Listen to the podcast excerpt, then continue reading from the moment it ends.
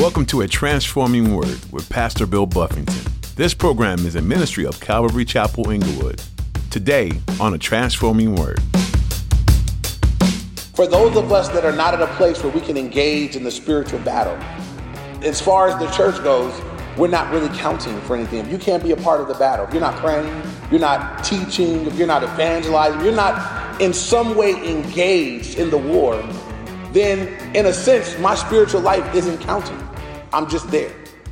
And so I'm encouraging us that none of us would just be there, but that we would make sure we're counting. We, if you're saved and God has apprehended you, then you got to be a part of what he's doing. As believers and followers of Christ, it can be hard to find application from books like Leviticus or Numbers. However, as Pastor Bill will discuss in his message today, the book of Numbers actually speaks directly to the effectiveness in the kingdom. In his study, he'll encourage you to reflect on your walk and whether or not you can be numbered with those on the front lines. Whether it's teaching, ministry, or prayer, you'll learn that there are several ways you can number yourself among the ranks. Now, here's Pastor Bill in the book of Numbers, chapter one, for today's edition of A Transforming Word. We're making our way through the Old Testament on Thursday nights. We covered Genesis, Exodus, Leviticus, and uh, for you guys that, that that hung in there for Leviticus, I hope you were blessed. It was a it was a blessed challenge, but it was good. And um, now we're going to begin the book of Numbers. And so I'm going to give a little bit of an introduction to Numbers, and then we're going to jump right in to chapter one. So. Um, first of all, Numbers, we're kind of continuing through the life of Moses and his ministry and the things that God was doing in him through this time. Uh, the book of Numbers gets its name for this reason. Um, twice in chapter one and later on in chapter twenty-six, God is going to call for a numbering of the children of Israel. They're going to be numbered by tribes. And so that's why we get the name, the book of Numbers. God's into numbers. God's counting them. He wants to know how many of them are from each tribe, you know, represented. So again, in chapter one, there's going to be a counting. I don't want to kill you guys with the enunciation or lack thereof of all the names. And so I've broken it into chunks. I'm going to be, it's going to suffice for me to tell you each tribe had this many thousand people. And if you're interested in the enunciation of these words, I'm going to encourage you to do your own personal study, but they're going to number the people and count them.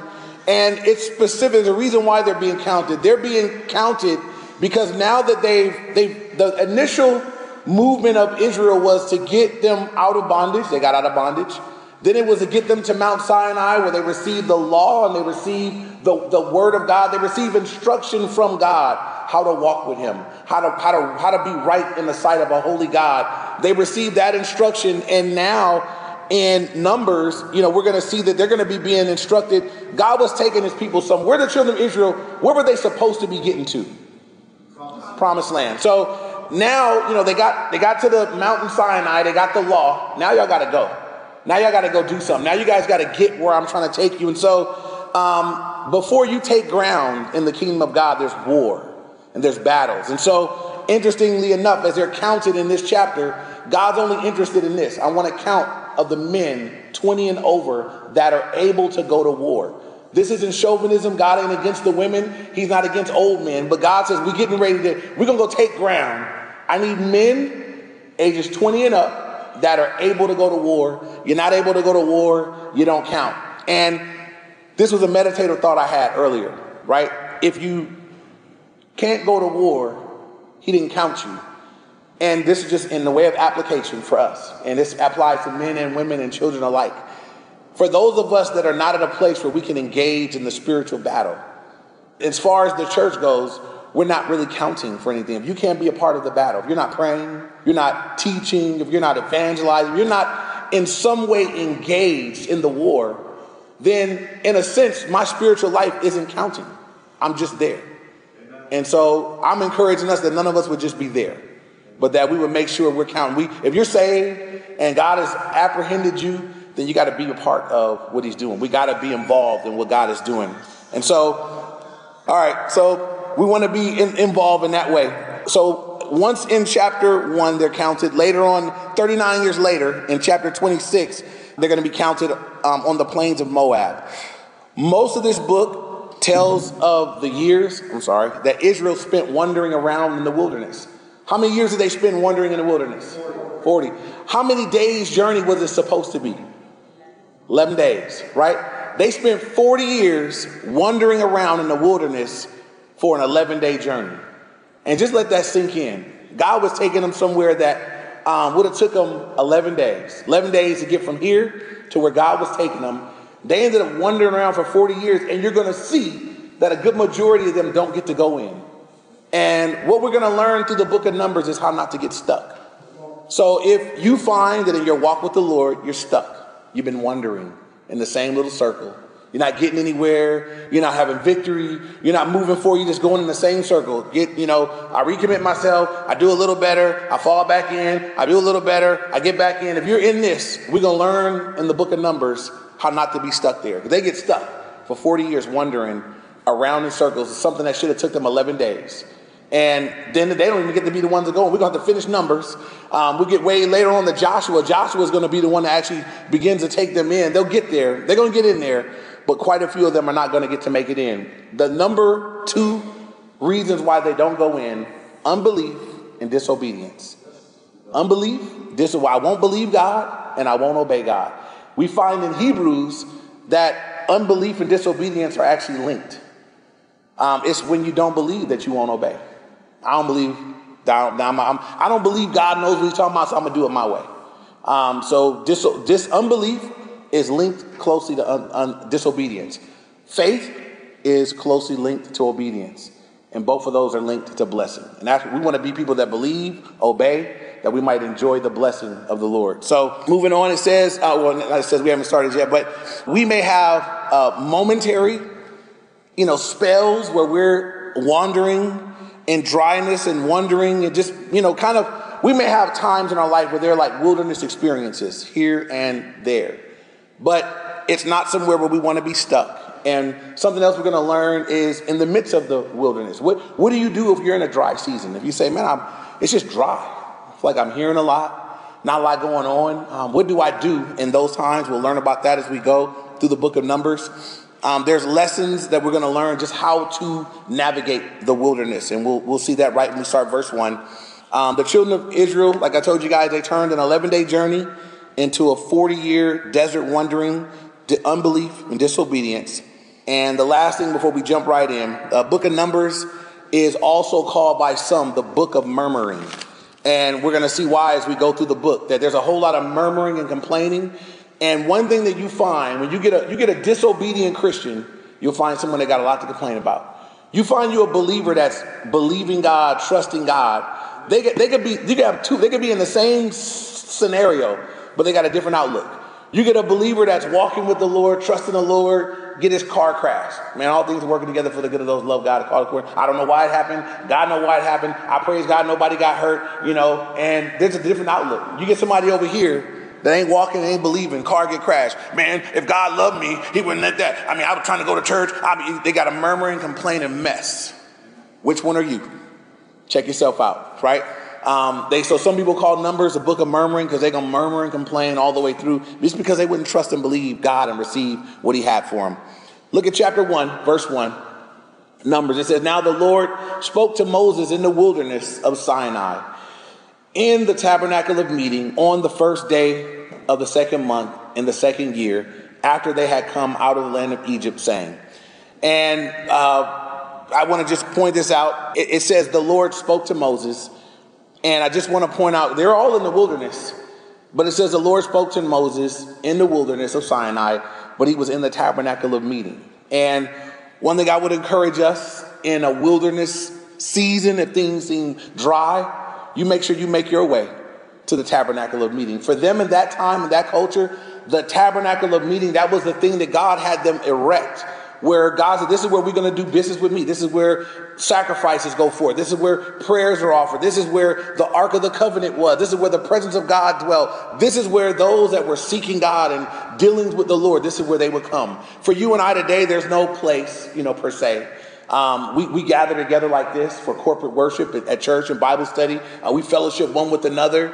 Um, but we want to make sure that we are making our way to the place of worship. That God, I want to be where you are. I want to be where your people are. I want to I want to meet with you, and I want to I want to gather corporately with your people. So Moses made his way there. It was his, it was what he did in an ongoing way. He went to the tabernacle, and there the Lord spoke to him. And I would just say this, because I've seen people that are discouraged in their walk and maybe going through a tough time.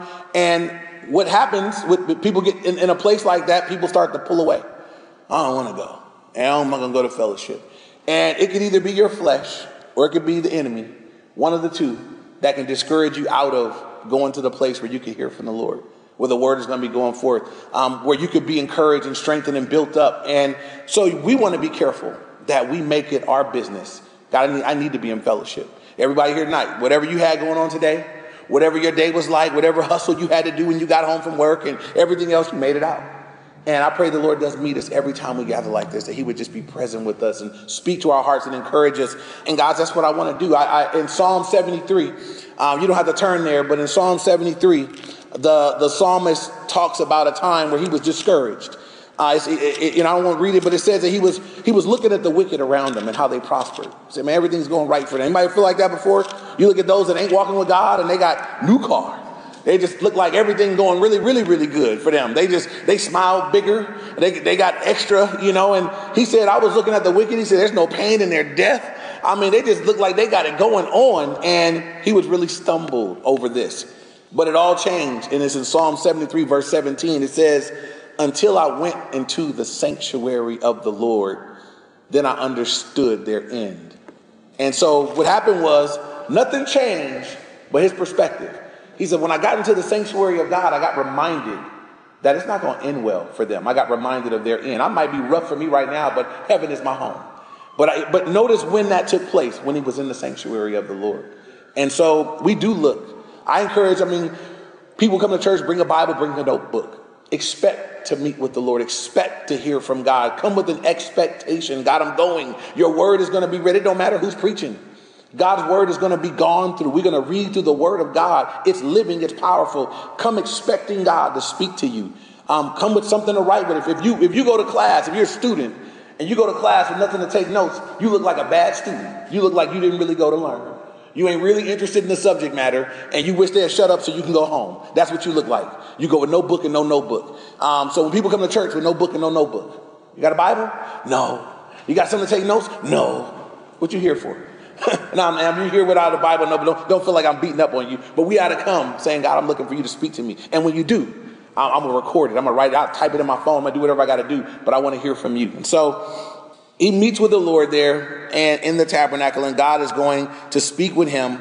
God's going to give him instruction, um, what he needs to do. So now, again, verse one, now the Lord spoke to Moses in the wilderness of Sinai, in the tabernacle of meeting, on the second year, after they had come out of the land of Egypt, saying, take a census of the congregation of the children of Israel by their families, by their fathers' houses, according to the number of names, every male individually, from twenty years old and above, all who are able to go to war in Israel. You and Aaron shall number them by um, number them by their armies. So this is a census that God has called for. Now, there have been times in the word where people took a census and they got disciplined for it.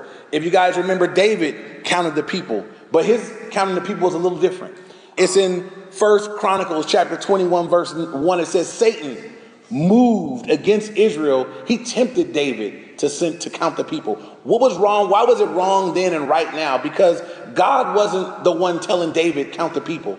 David was being tempted to count the people to see how strong they were. How, how ready are we for the battles that are coming? Do we have enough people? He was moved by the enemy to count the people. And so this is something important for us, right? When God calls you to do something, God doesn't want you looking at your resources before you move out. But that's what we do in the natural. I feel like God's calling me to do this. Let me see if I can afford it. Let me see if I, if, if I can, can somehow get this going. And God is saying, if I said do it, just, just start moving, right? God's calling is God's enabling. If God's called you to do something, all you got to do is take, you know, start walking. And the Lord will lay out and provide all the things that are necessary as you move forward. Um, but what we do in our natural minds is we say, well, God called me to do this. Now, let me evaluate the situation. Any accountants here? Let me crunch the numbers. Uh, let me see if this works out. Let me check schedules. Let me see. Let me see if I can make it fit. And that's what was wrong with what David did. God didn't tell him number the people. He looked out and said, let me do this. And it says that Satan moved him to do it. This scenario here is different. God has told Moses, I want you to number the people. And um, it's important to note it was the Israelite men, twenty and up, that, that, are, that are ready to go to war, that can go to battle. And I think there's a few important lessons in that. One, God is picking out head of household, um, the men. And there's going to be, you know, there's twelve tribes of Israel, and these are the sons of uh, Jacob, who God later renamed Israel. He went from being Jacob, which means heel catcher or conniver, to being Israel, which means governed by God, after some severe breaking that God did in his life. But it was his sons that would make up the twelve tribes of Israel. Joseph, um, you know, this is kind of how it breaks down. So we'll see it later on. There's twelve tribes. Levi was a tribe. Levi is taken out of the count because God's got a different plan for Levi. So Joseph has two sons, Ephraim and Manasseh. That's how we still end up with twelve, even though Levi doesn't count. And that'll make sense later on. But that's where we get the twelve tribes from. And so from each son of Jacob or Israel, they're looking at this son's children and saying, all right, we need, we need, we need to count all the men, twenty and up from each tribe, see how many they are. There's quite a few guys from each one, but there's going to be one person picked out as a representative for the tribe, one man of all the group. And we'll come to that in a little bit. Um, but first of all, why men? Why age twenty and up? Um, you know, we, we were, I was looking at this and just considering, you know, in our culture today, we have an age where kids can be considered grown. I don't, I don't necessarily agree that there's a number where somebody be, can be considered grown. But, you know, for what that's worth, I would say you can count a man grown when he can do what? He can make his own way. You go get your own cave. You get your own place. You get your own, you know, when, when you can make your own way, you're grown. If you're thirty and you live with mama and you eat mama's food, I love you, but if you, if that's, you, you, you don't get to be grown. You don't get to be, um, you know, it, it's not working there. But anyway, in, in this era here, twenty and up, able to go to war, they were interested in a count of these men. Um, why women didn't go to war? So uh, it's not, again, this isn't a chauvinistic thing. Women didn't go to battle.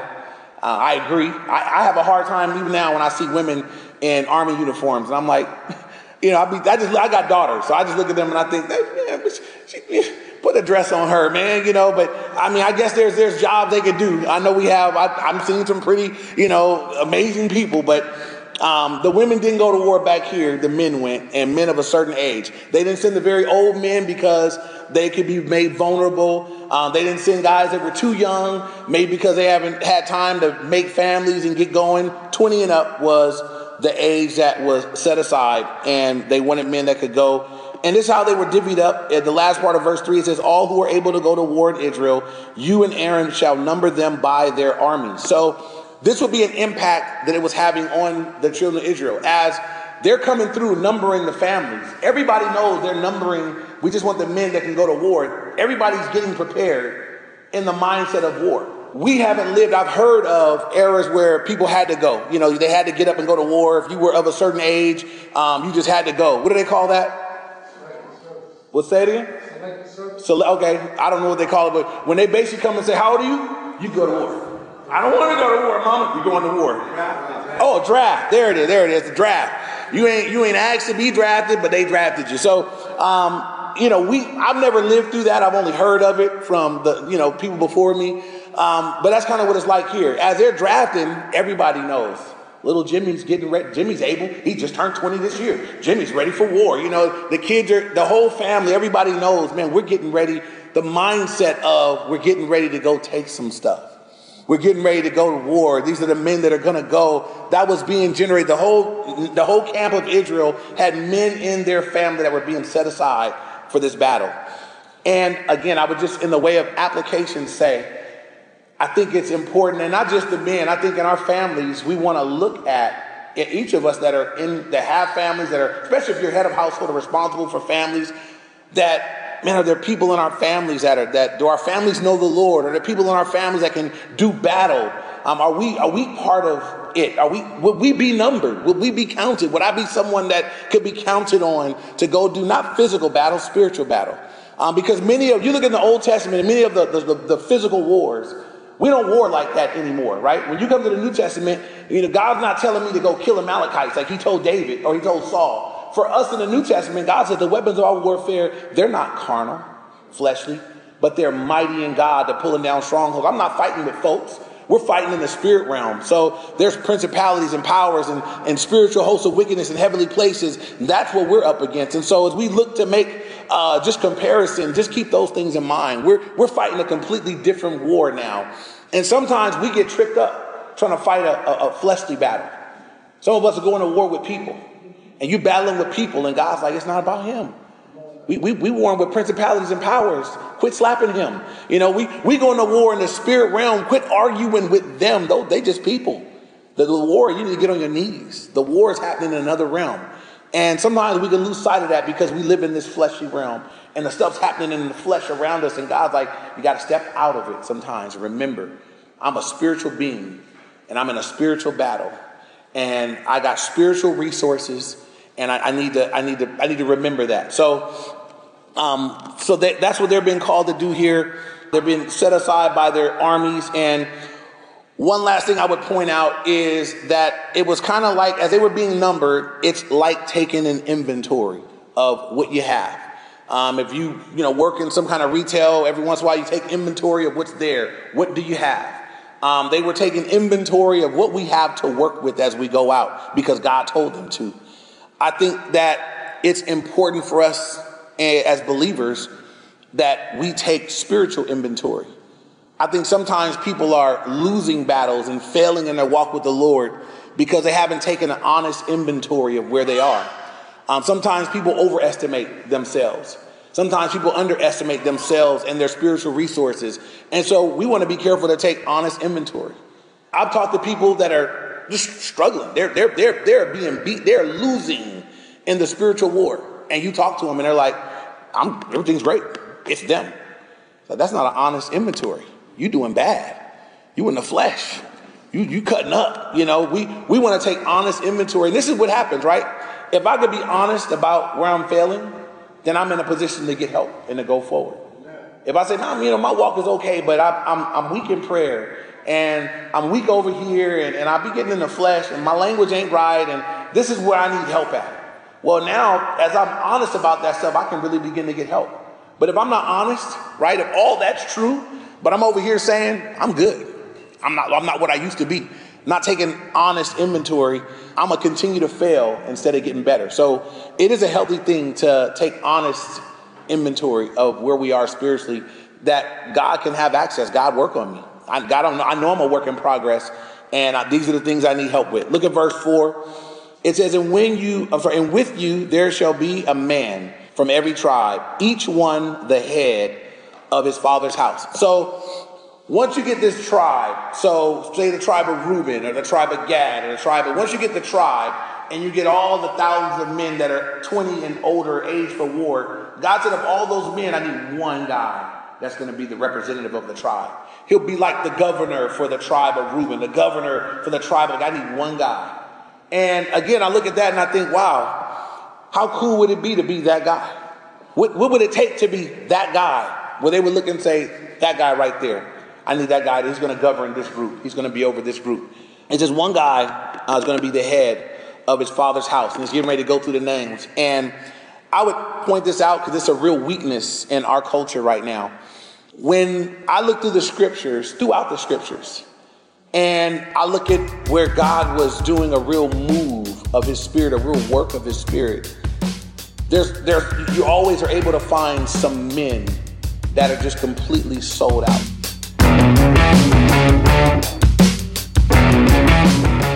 You've been listening to another edition of A Transforming Word with Pastor Bill Buffington of Calvary Chapel Inglewood.